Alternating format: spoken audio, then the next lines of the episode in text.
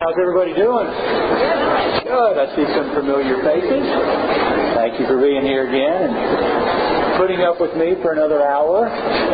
But I'm excited to be here with you today because we're going to talk about one of the most awful situations that I see, and that's allergies. How many of you have an allergy order? Many of them. Okay, quite a few. Aren't they awful? I mean, my goodness, you. Most of the time, those of you that have them, have you already had allergy testing and all that kind of stuff done? Yep. Some of us see some heads shaking. Yep. You know, the thing about allergy horses is usually they come back allergic to everything under the sun that you possibly couldn't keep a horse away from. I mean, why in the world would a horse ever be allergic to flies? Makes no sense to me. Why would a horse ever be allergic to pollen, for goodness sakes, or dust? You know, turn it up.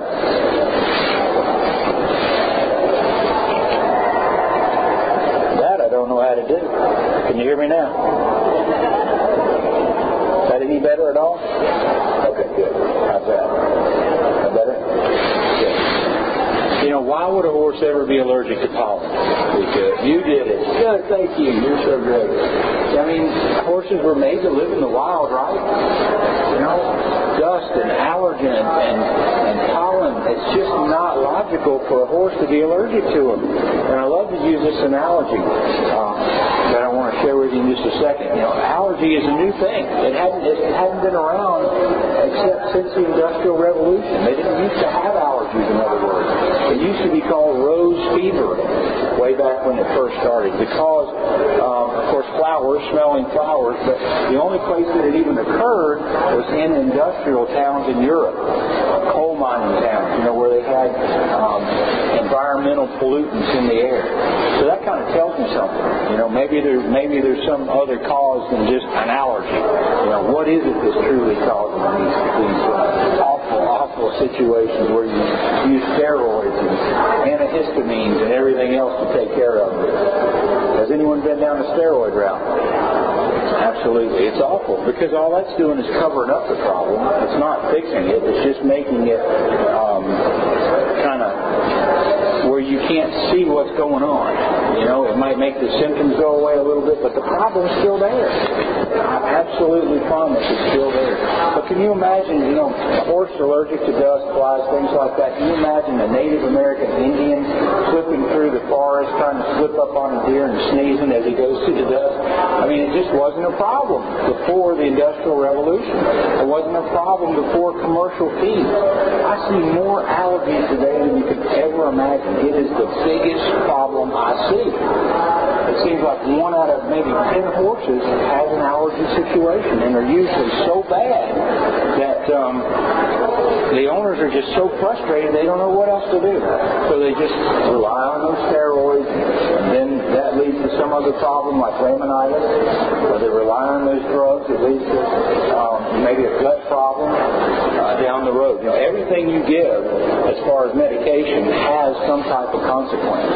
I mean, even an aspirin take an aspirin, there's going to be something that develops down the road. It might make the problem go away, but there's going to be something else that develops. Some of these allergy medicines are so bad that anything's possible. You know, you're not getting any gain from using steroids and antihistamines, in my opinion. In my opinion. So we just got to keep looking back at what the true cause is of these allergies. Now understand, I used to use steroids by the gallons. I used to use antihistamines by the gallons.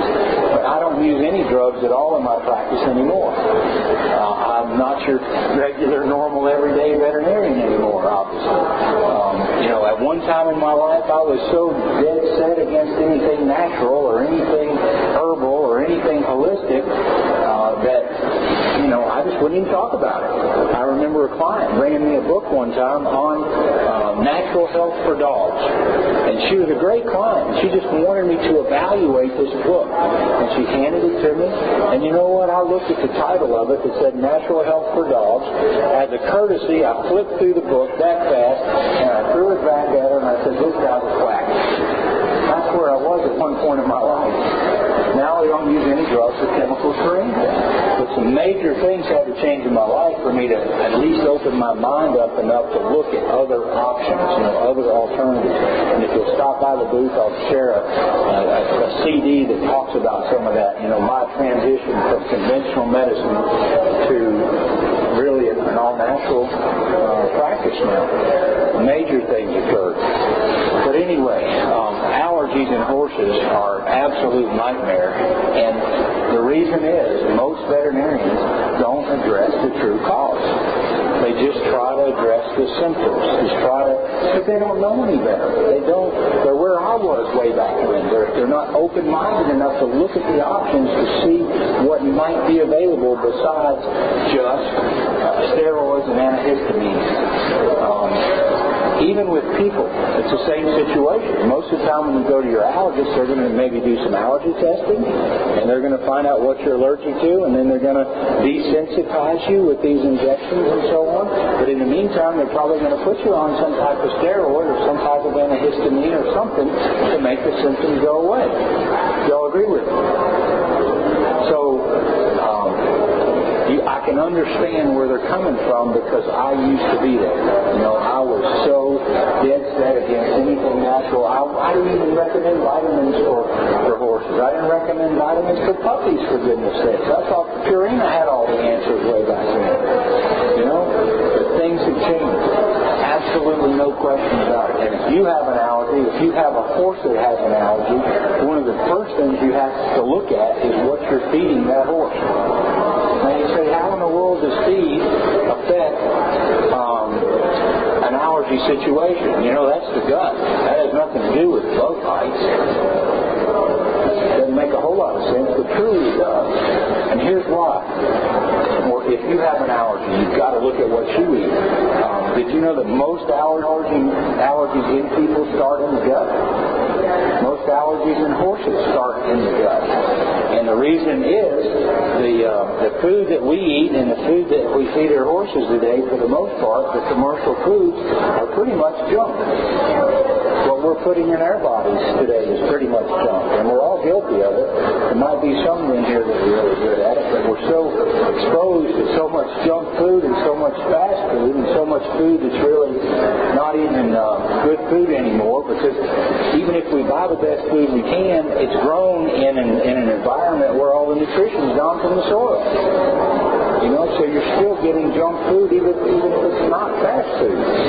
But what happens when a horse or when a person ingests food and it goes into the gut, if it passes through the stomach in an undigested form, you know, like protein for instance. Protein is, is, is made up of molecules called amino acids, or you know, amino acids are kind of like the rungs on the ladder, and the ladder is the whole protein. So when you have proteins that aren't broken down into those individual sections, individual amino acids in the gut, and they're bigger molecules, and amino acids or protein parts, the body actually sometimes will leak those proteins, get, will let those proteins leak into the system. And they're so large, they're so um, big that the body reacts to them by um, saying they're foreign material. It says, oh no, we got to do something about this. So they send all this stuff in to fight these proteins that creates an allergic situation. Maybe not immediately, but over time. Now that's happening in people a lot with things like wheat gluten. Proteins, large particles of protein. It's happening with milk in many cases because that type of protein, um, I could go on and on. I mean, many, many, many types of foods are not being properly broken down in people's diets, and the reason is the food's so lousy to begin with, and our, and our stomachs are so messed up from all the antacids and drugs and everything else we take that it's just not properly being digested.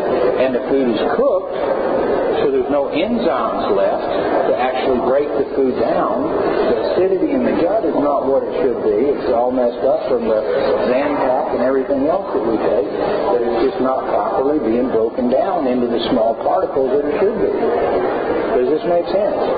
And it's the same way in horses. Your commercial feed is full of this junk type stuff too. It's full of uh, wheat, it's full of corn, it's full of little bits and pieces of who knows what if it's a commercial feed. In fact, I challenge you if you're feeding a commercial feed, just take a tablespoon of that feed, put it out on a white piece of paper, and take a um, pocket knife and just start separating all the pieces apart. You know, a pile over here, a pile this over there. By the time you get it all separated, it's hardly you can't hardly recognize what each of these piles are. And that's what we're feeding our horses. And then you take a pelleted food and you feed them pellets. Well, what do they do to make those pellets? They cook it. Right? It's cooked.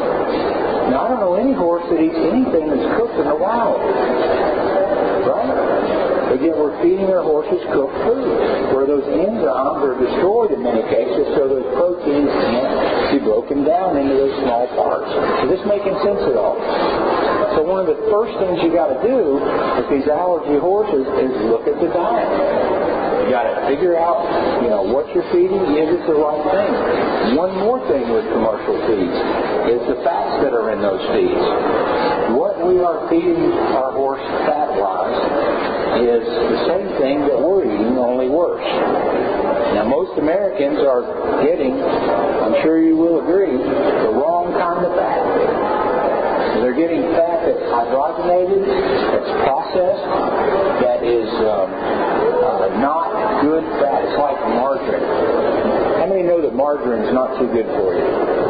Hallelujah. You know, margarine is like eating plastic, for goodness sake. You know, some plastics are made from fat. Margarine, butter is so much better for you than, than margarine. Because what happens when we eat these fats, it's so critical that you understand that. When we eat these fats, and when we feed our horse these fats that are in these commercial feeds, it's not processed in the body properly either. It actually is like, the effect on the body is like eating plastic. But not plastic that goes all the way through the body, but plastic that gets into the individual cells themselves and makes those cells in the body like little plastic balls. Now our whole body is made up of cells. I mean, gazillions of cells. Every organ is a particular type of cell. Some cells have more fats than others. This is so important that we understand this too, because most diseases can be treated, least help, with just the right kind of fats. Because the brain, for instance, if you have a neurodegenerative disease, like in people Parkinson's or MS or some type of situation like that where the nerves are affected, guess what? Most nerves are, are fat. The brain is 60 to 80 percent fat. The spinal cord is mostly fat. All the nerves are fat. With all these neurodegenerative diseases, most of the time, the, the, there's absolutely no question about being a fat being related to those problems. In fact, there's a, a doctor here in Pennsylvania. Her name is uh, Patricia King. She's in Habersham or something, Pennsylvania. She actually treats or focuses her practice on neurodegenerative diseases like Parkinson's and uh, Lou Gehrig's disease, where people come in her practice in wheelchairs. You know, their nerves are so bad that they can't even walk anymore. And you know what her main treatment is for these diseases? Injecting fat. And they go home walking. I don't mean first time, but you know, gets the fat right, floods the body with good good fat, gets rid of the bad fat, and they get better. Now that tells me something. I mean that is exciting to me. And, but it's sad too because of all the junk we're putting in our bodies every day, and all the junk we're especially putting in our horses' bodies. Because if you look at a bag of commercial feed, I promise you that it has a fat content. And that fat content is usually pretty high right now because we're on a kind of on this high fat kick with horses. But in every case, at least 99% of the cases, this fat is hydrogenated processed fat. And it's like making every cell in the body plastic. Uh, the hydrogenated fat is so bad that um, Let me just draw you, a, just to give you some idea why it's so critical. Because you, you just got to get these horses off these commercial feeds. And I'm going to tell you what to do. I'm going to have an answer for your allergy horses when I leave here. And, and not just a made-up answer. I'm talking about an answer that has helped thousands and thousands of horses. But it's not just a simple thing. You know, we've got to address a couple issues. Imagine that being a cross-section of a cell in the body. Maybe the brain, a nervous, uh, some nervous tissue, any cell, doesn't matter. You know, it's kind of like a basketball. But we've cut a section of it. If you look at the skin of that basketball, look at the membrane of that cell, it um, it's like the skin of a basketball, but there's little, if you look at it under a microscope, there's little lines. Well, these lines are fat cells.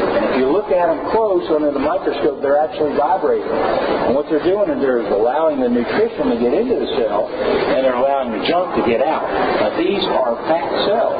But if you look at a horse or a person that, that their cells under electron microscope where they've these junk fats, these processed fats, now what am I talking about? Corn oil is one of them, vegetable oil, Wesson oil, things that they're putting in these commercial feeds. If you look at them, instead of being that way, they're all jumbled up.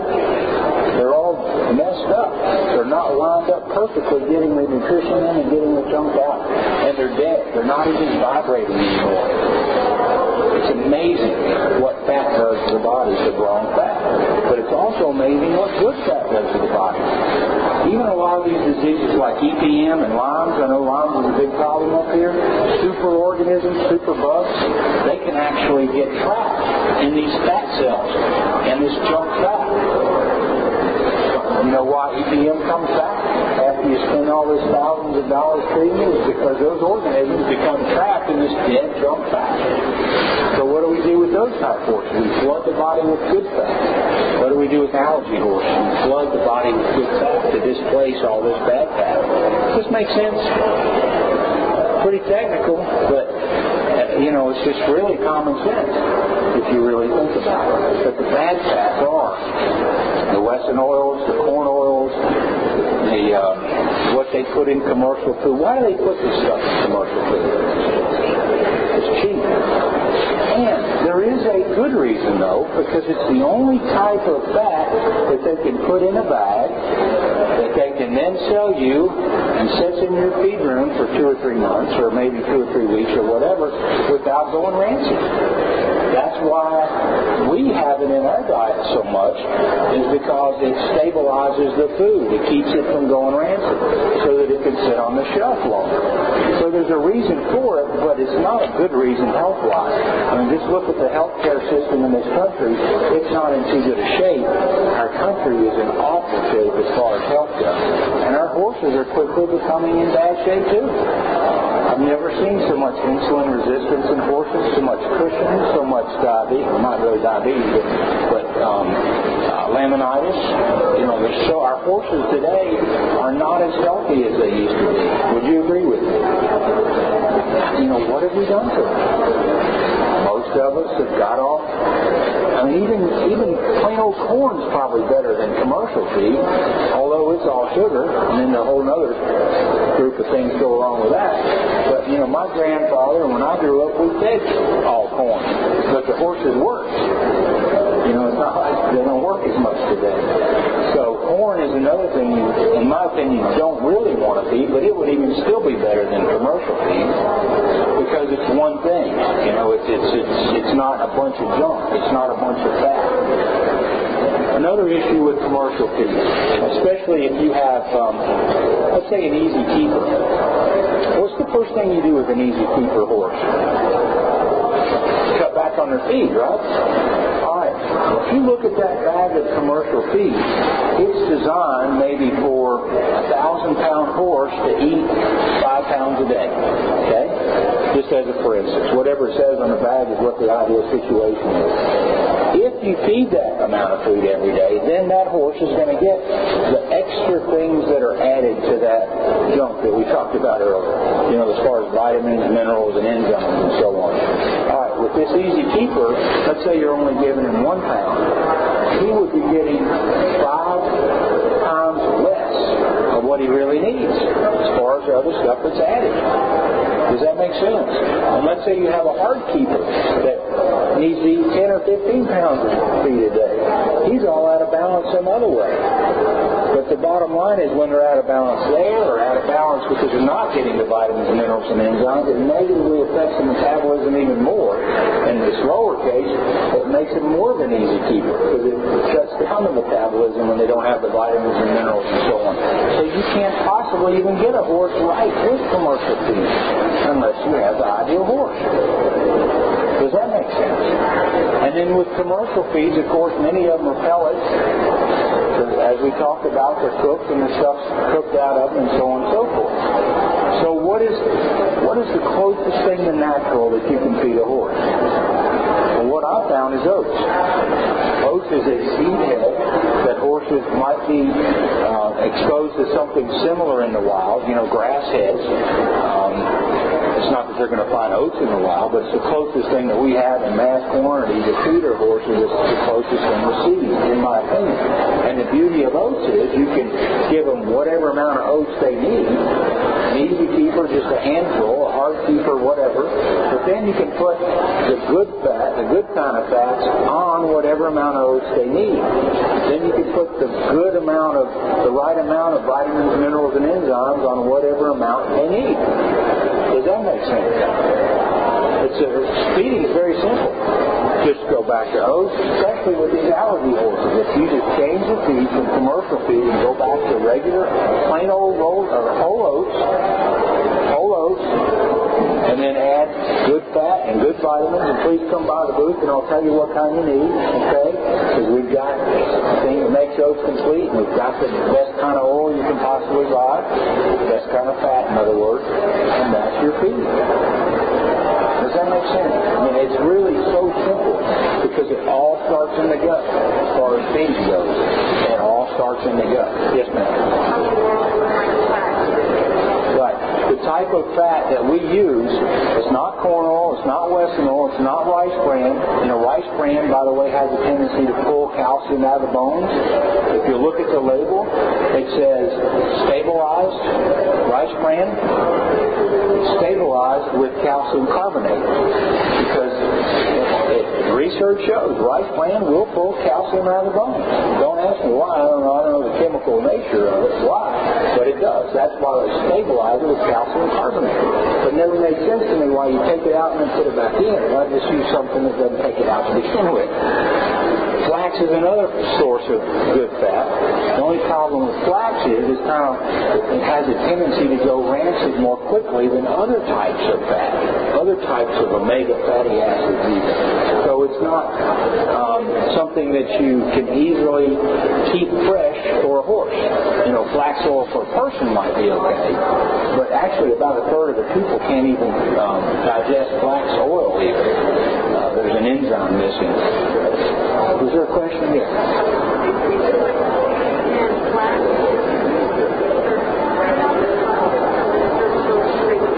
the question.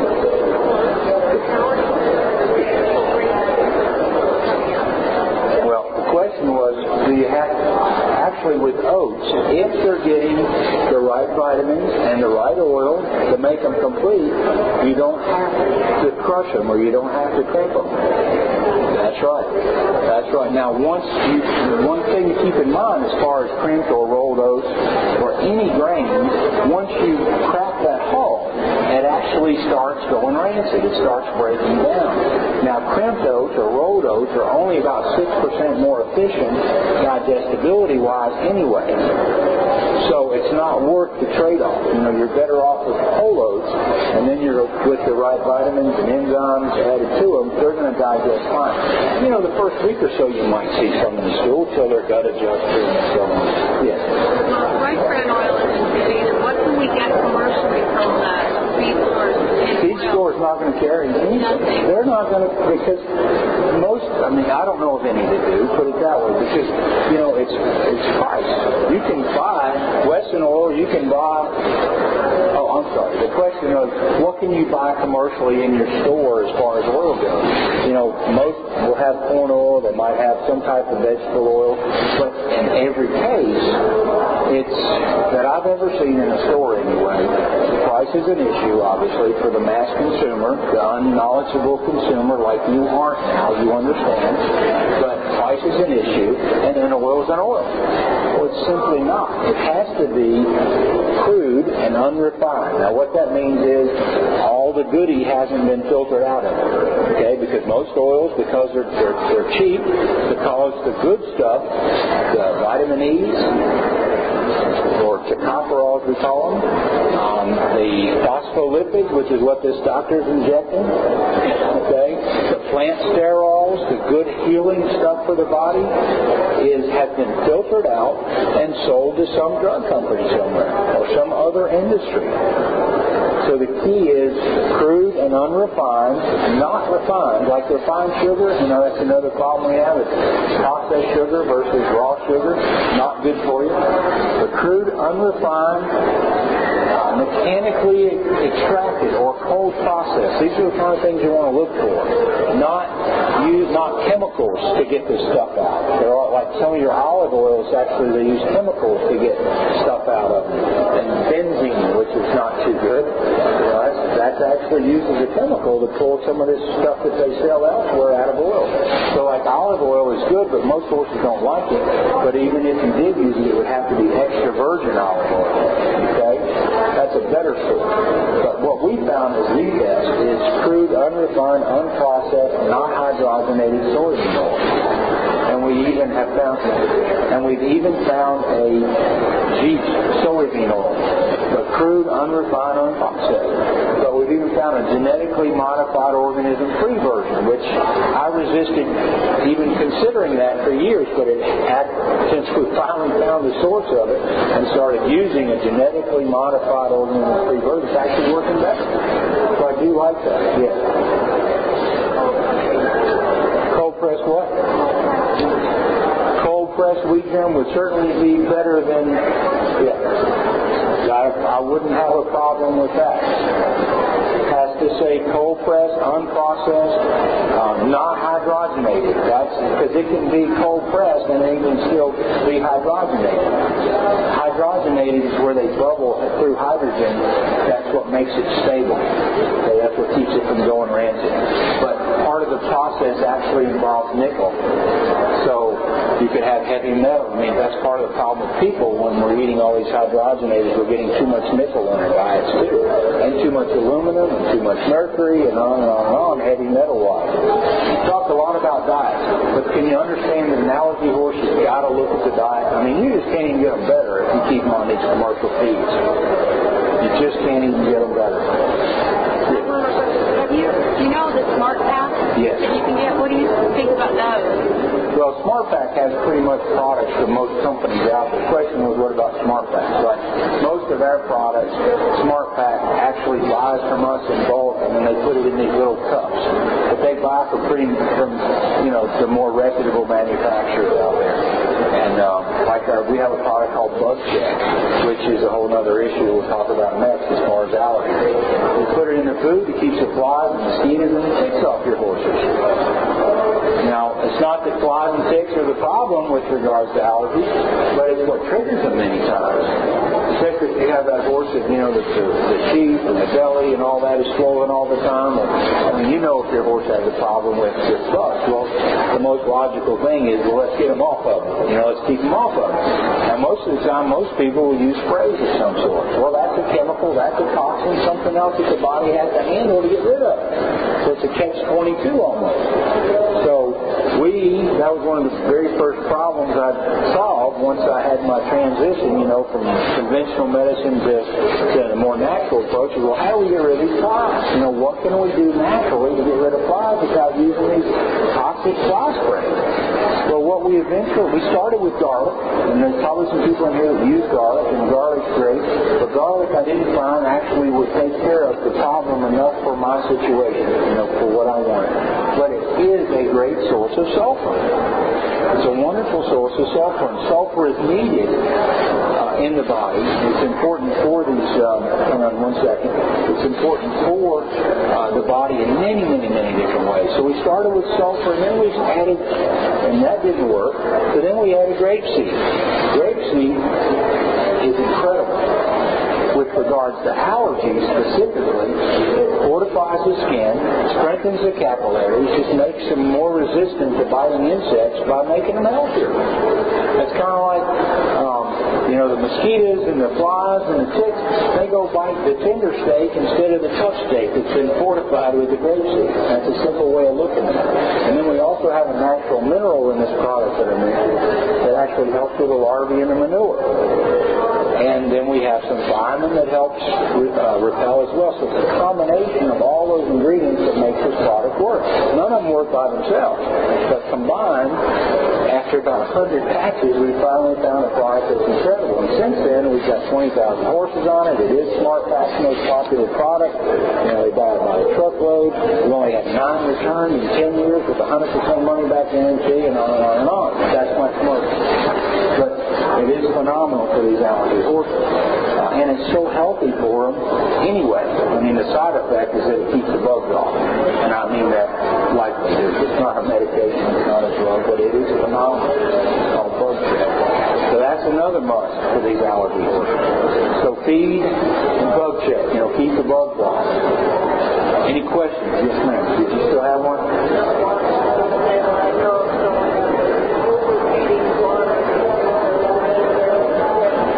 Cannot overfeed garlic. I, mean, you'd have to feed a lot of it. There was a study, not a study, but there was an article that unfortunately did more harm to the horse health than anything I've ever seen. And that was an article in a magazine, a major magazine, that said garlic was toxic to horses. How many saw that? Anybody? Yeah. That article, so many things wrong with that article. First of all, the veterinarian that wrote the article actually had her decimal point off a whole number. So she was implying in the article that a little tiny bit of garlic might cause an anemia. Well, it would take five pounds instead of just a smidgen to cause a problem.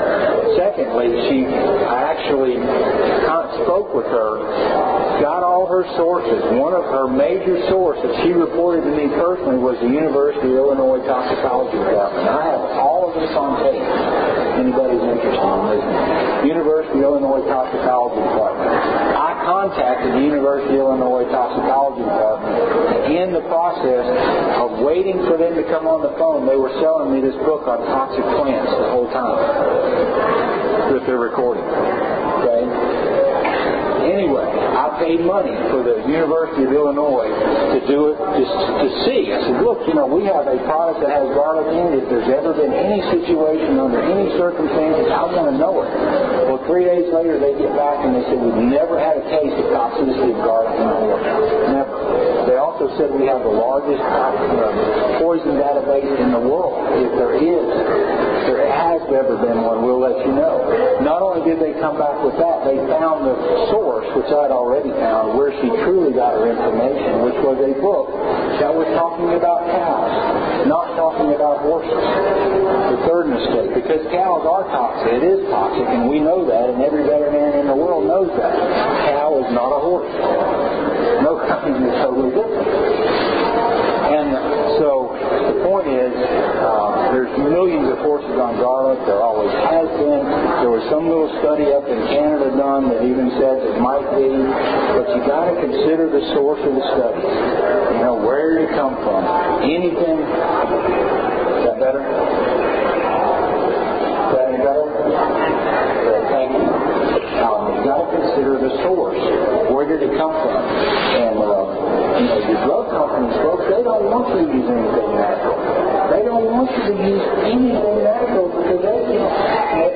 They can't make any money off of it. And that's the honest truth. Anytime you have something negative published against something natural, you'll follow the money trail, you'll find out that it's a drug company that's publishing or funding the research. The same way with you. You know, with stuff for people. It's, incredible. But anyway, the bottom line is asking that veterinarian to write an article about something natural was like asking a golfer how to play football. You know, she was not a holistic veterinarian. She had no clue. Just writing an article, writing a story. When I contacted the publisher of the magazine, they said they didn't tell her that she sold a lot of books for it. That was her answer. So me for going off on that, but that, I mean, garlic is such a good product for horses. Now, I'm not going to say when you go and buy one for garlic, you know, it's cheaper to buy a bug check. It works better and everything. But um, garlic is not toxic to horses, and you can write that on the wall. That's just not. Okay, so we talked about bugs. We talked about, oh, there's other things you can use around the barns. Still here? Can you hear? No. Yeah, where's he close? All right. I think we'll finish it.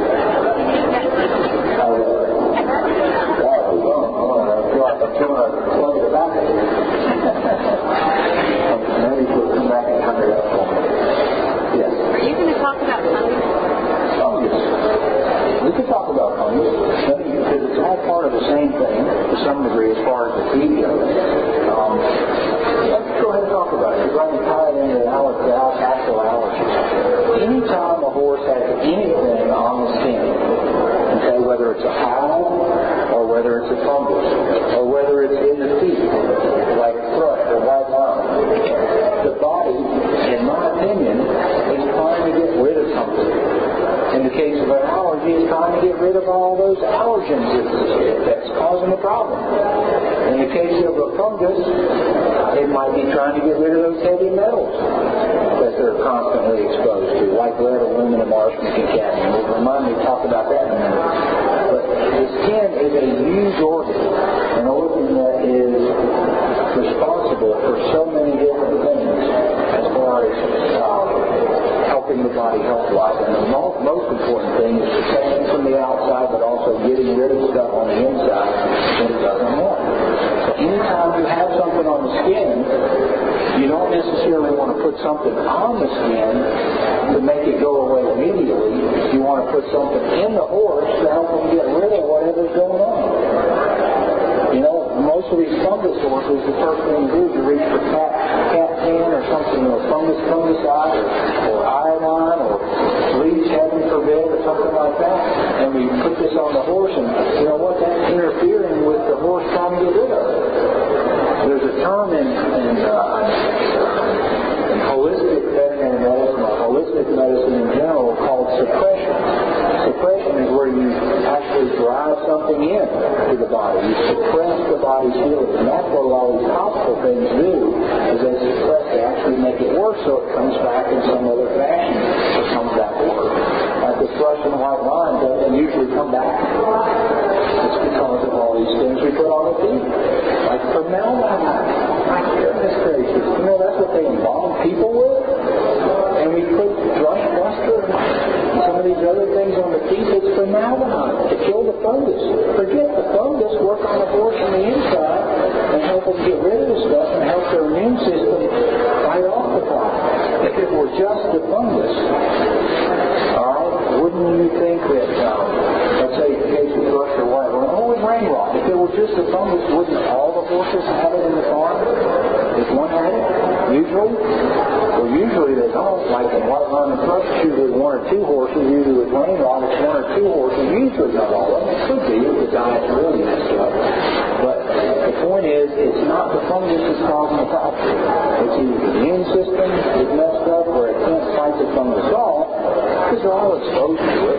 You know, they're all exposed to the same fungus. It's either the immune system where they can't fight it off or they're just, um, you know, they're just not able to, uh, they're trying to get rid of it.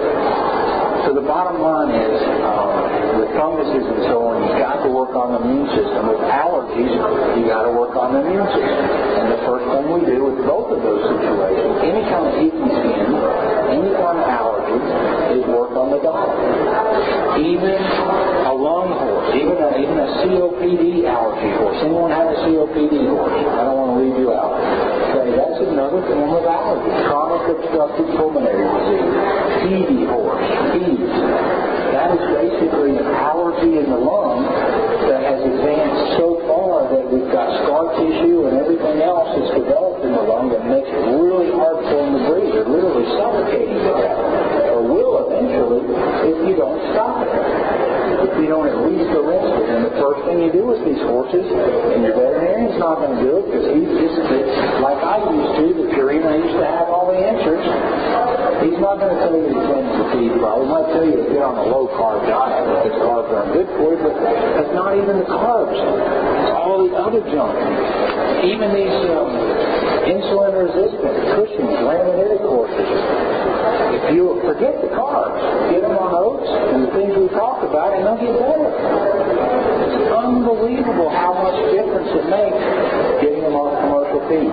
These, uh, these feed companies hate me. and I'm sorry, but it's just, you know, we're the same way. Our food is so bad today. Another thing that I've gets so wrong with our food and our horses' food is we're not getting the micronutrients that we need. You got to put the vitamins in, you got to put the minerals in, but our soils are just so deficient because we've farmed them so much over the years, but more importantly, all we put on these fields to make this food grow, either for horses or for us, is fertilizer. Right? That's what we use to make plants grow, that's what we use to make hay grow, that's what we use to make grass grow. Now, what is fertilizer?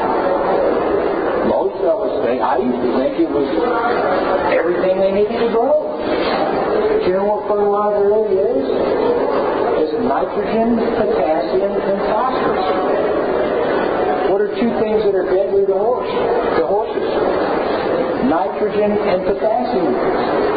They're deadly to horses. And we're fertilizing our fields with fertilizer. We're haying it, we're putting it on our hay fields. And why do we do that? Because it makes the grass grow, it makes it nice and green, full of water, and it's full of nitrogen, potassium, and phosphorus. Phosphorus is fine, but the nitrogen and potassium, potassium is such a deadly thing for a horse if they get too much of it, that it can cause things like colic and founder and laminitis. And I'll explain that in a second, but it's so bad that in a quarter horse, it's already a genetic issue. You know, if you have the Impressive line, uh, it's called HYPP, if they get excess potassium, they're going to die of something. So potassium has become a major problem in our horses' diet. To me, an overload of potassium, whether it's through fertilizer or whether it's through hay, is the biggest cause of colic, founder, laminitis that you can ever imagine, even abortion in your marriage. It, even the, the red bag and the placenta, you know, have colon and so on, even there, it's that, it, it actually intensifies the funguses in your grasses, especially your, your um, pesky grasses that have funguses on. It actually makes those worse when they have excess potassium. Now, how do we avoid excess potassium?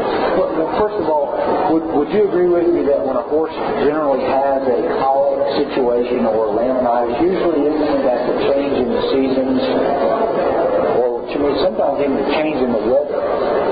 You know, I don't know about you, but I can't tell you how many times I've been out on a cold, rainy, sleety day for a colic.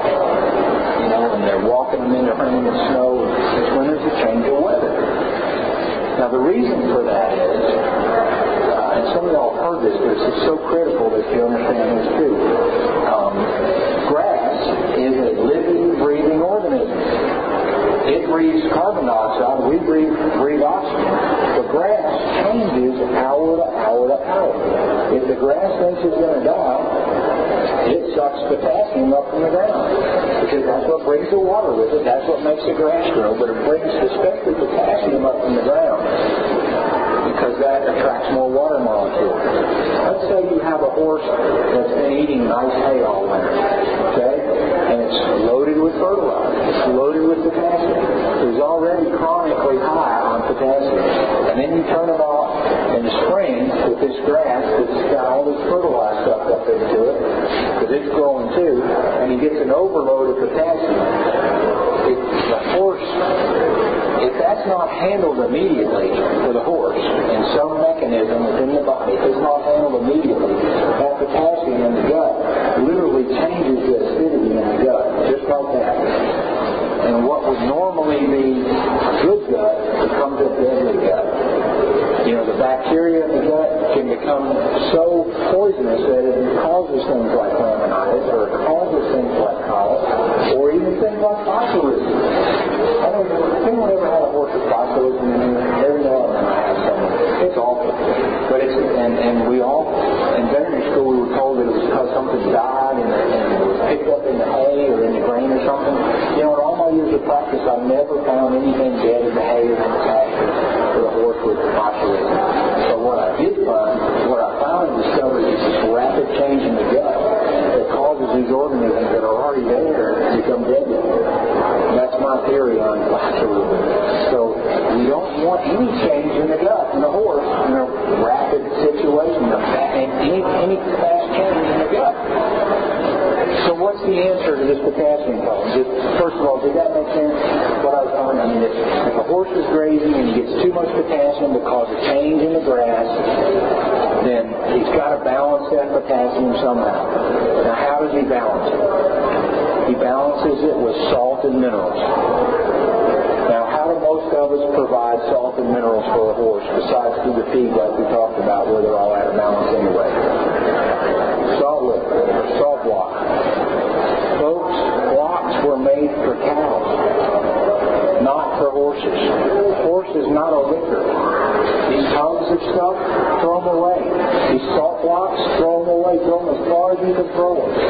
Because a horse will not get what he needs from any block of any kind fast enough to balance even that excess potassium load. And that's the most critical situation. They just can't lick fast enough. So you, they wind up chewing them. Or they, um, you know, the, and, and another thing about blocks, besides not being able to lick them, the salt is made for industrial use. It's industrial salt. It's actually the red blocks. Those are um, they're red for one of two reasons. They either have a dye in there, or they have um, iron oxide, which is red. And that's left over from years ago when they didn't have good mixers, and they'd add iron to it, and once it was all red, all the mixture was red, then it was mixed good. And that's a true story. But, but iron oxide, what they don't understand, or what I don't know why most people don't understand it anymore, but the iron oxide ties up all the other minerals anyway, so they're totally useless.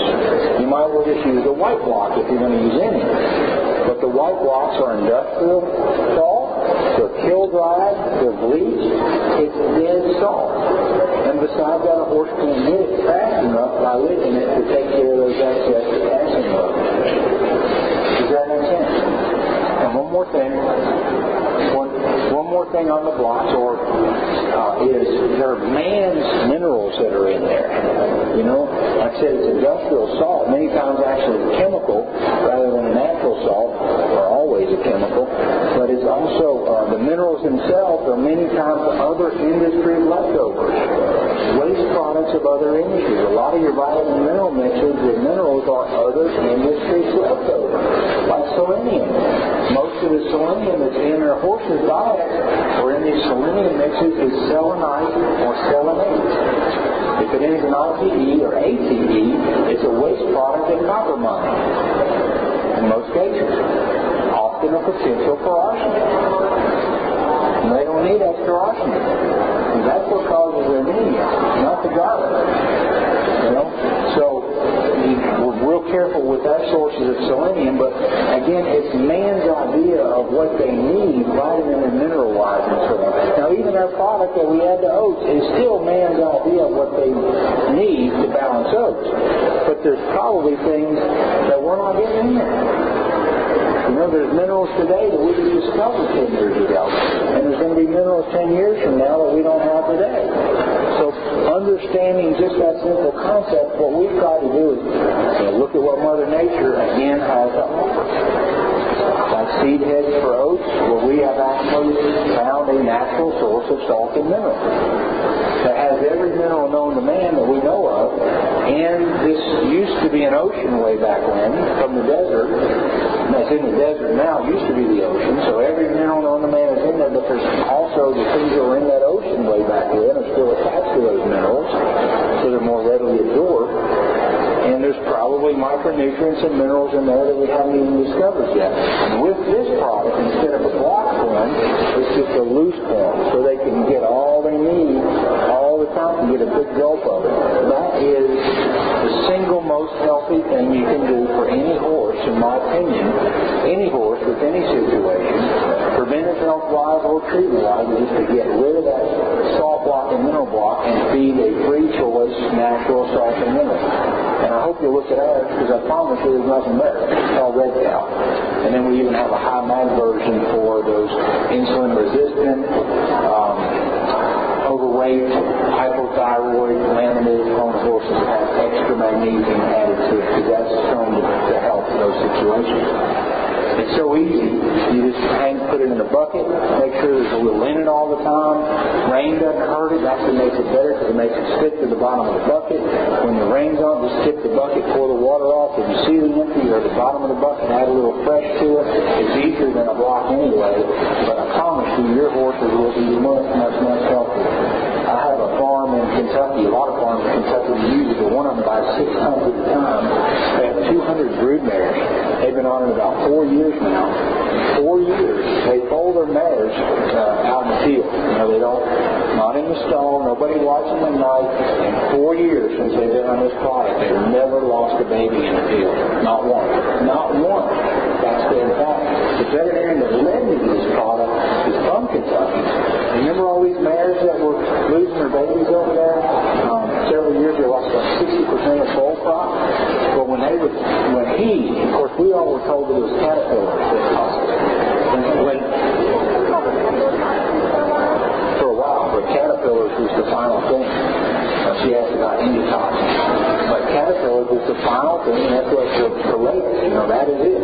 But when this particular veterinarian would take away the salt blocks and mineral block, or even the man-made free choice minerals, and replace it with what we're talking about, it wasn't mine, it was just the, you know, the raw product at that time, because he told me about it, those mares would stop abortion. So it's absolutely critical to health, to say the least. Yes. Now somebody has a question. Yes. No. When you feed, when you mix the oats, you mix them with water. No. Absolutely no reason to do that. When you ask if you add water to oats before you feed them, no. You don't need to do that.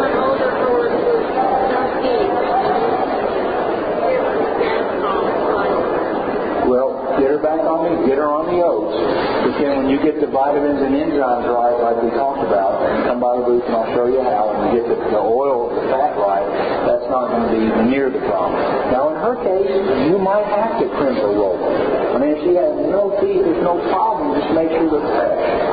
You know, try to find somebody that can get you fresh crimped or rolled up. But in 97% of the cases, plain old rolls And with her, once she's adjusted to it, she'll be fine too. I'm sure.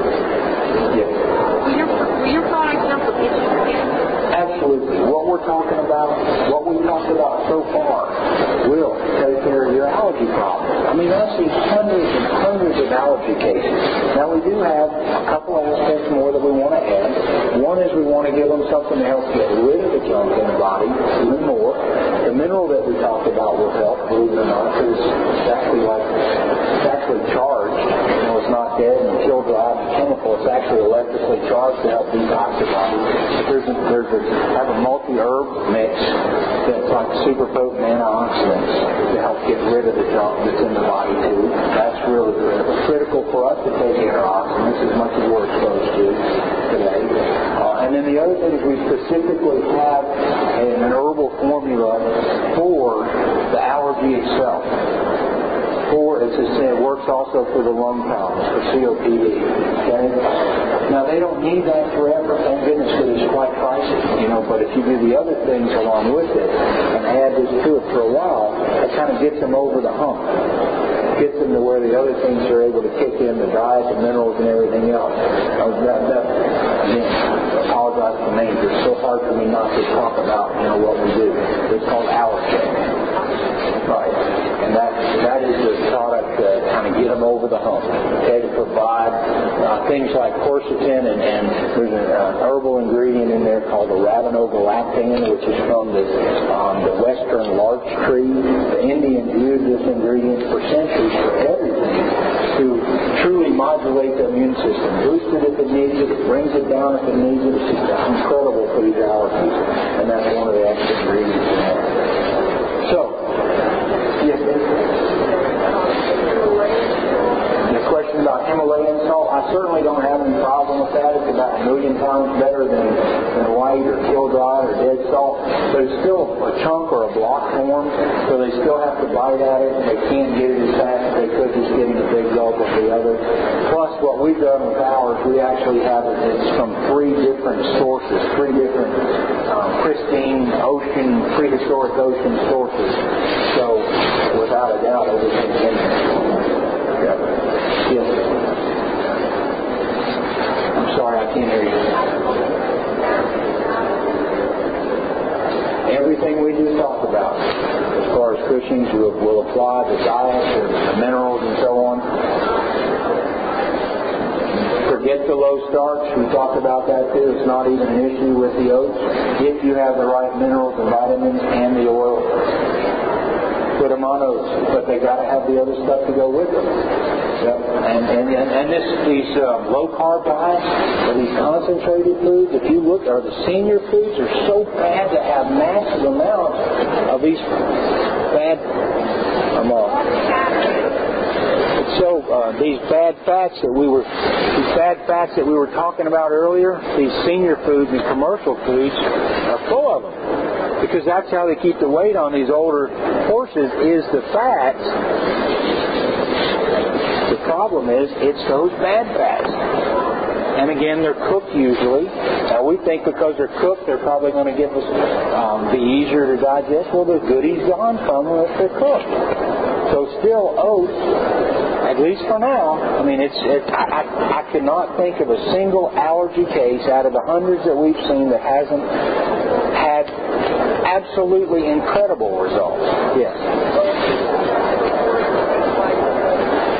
I would suggest for a horse with HYPP, definitely our red cow, this natural salt and mineral. We have hundreds on that have HYPP. It's not, it's no added potassium at all, and I mean, they absolutely no problems with it whatsoever. And still the fat, they got to have the good fat. Just got to be careful with the vitamin mineral mix as far as extra potassium. We do have many of our HYPP horses even on that oat plot, the just that oats that we talked about. But you know, you would want to be real careful just to make sure your horse doesn't have an issue. Yes, sir. Did you have a question? Any other question? Am I out of time? Okay, thank you. Uh, we're located at um, booth 247, I think. If you just go right down that back wall there, all the way to the towards the end, when you get to Tubbs Tack, go right across from him. You can't miss us. It's the Natural Horse Vet, and please go online, naturalhorsevet.com. We have all kinds of uh, videos you can watch online. Uh, this things like this are recorded, so you can listen to them online later, and so on and so forth. Hey, thank you all so much. I appreciate your attention. Thank you.